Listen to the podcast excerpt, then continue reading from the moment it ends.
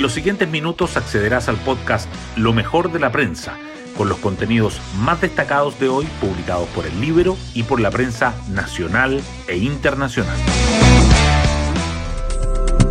¿Cómo están? Muy buenos días. Hoy es martes 20 de diciembre del 2022. Soy Pía Orellana y este es el podcast Lo mejor de la prensa, producido por el Libero.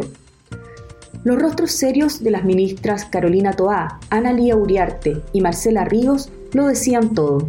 Si bien era esperada, no dejó de ser fuerte la segunda derrota que sufrió el gobierno en el Senado, esta vez al no conseguir los votos para que la abogada Marta Herrera fuera la nueva fiscal nacional. Me preocupa que esta votación tenga que ver con gallitos contra el gobierno, dijo el presidente Boric. Pero no es la única preocupación del Ejecutivo en relación con el Poder Legislativo. En la mañana, el mandatario llamó a su sector a respetar el acuerdo por Chile para elaborar una nueva constitución. Cualquier tipo de modificación requiere cuatro séptimos que no tenemos, dijo el mandatario, apuntando al sector ubicado más a la izquierda que busca cambiar el texto firmado el 12 de diciembre. El Ministerio Público y la habilitación de un nuevo proceso constitucional son dos nudos que deberá resolver la moneda en los próximos días. Las portadas del día. El Mercurio, La Tercera y Diario Financiero destacan que el Ejecutivo sufre otro revés en el Congreso al rechazarse la nominación de Marta Herrera como fiscal nacional. Su nombre recibió menos votos que el de José Morales, el anterior candidato. Sobre el acuerdo constitucional, el Mercurio resalta que el presidente Boric llama a honrar la palabra luego de las críticas emanadas desde el Partido Comunista y Comunes al acuerdo. Y la tercera subraya que los partidos evalúan inhabilidades hasta el 2025 para los integrantes del Consejo Constitucional. Otras noticias que el Mercurio lleva en portada son que el 66% de extranjeros tienen familiares que dependen económicamente de ellos en su país de origen, que el Ministerio del Interior apelará al fallo de la Corte de Apelaciones de Temuco que otorgó libertad condicional al condenado por el crimen de los Luxinger Macay, y que 10 licencias médicas en promedio ha presentado cada funcionario del sistema público de salud en 2022.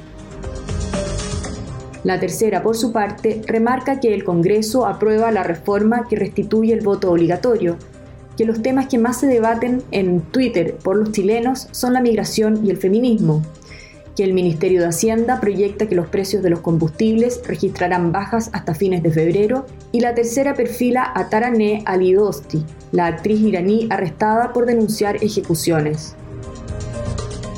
Diario Financiero, tanto, titula con que los inversionistas minoritarios de Hortifruit decidirán el futuro de la OPA. También destaca las reuniones que ha sostenido la ministra de Ciencias a tres meses de asumir y los 42 proyectos de hidrógeno verde que hay en Chile. Además, el Mercurio dedica su foto principal a las obras de cierre perimetral que se iniciaron en el Parque de los Reyes, y la tercera a que Qatar 2022 fue el mundial con más goles en la historia.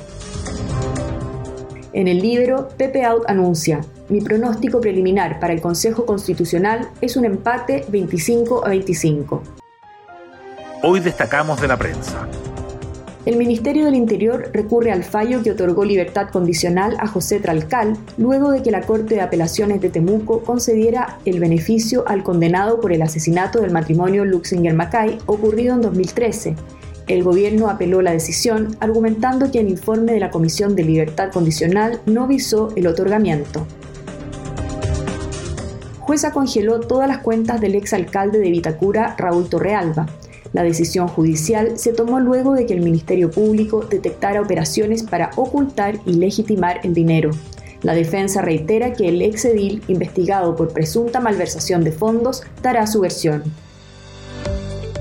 La final de la Copa del Mundo es uno de los eventos más vistos del año en televisión.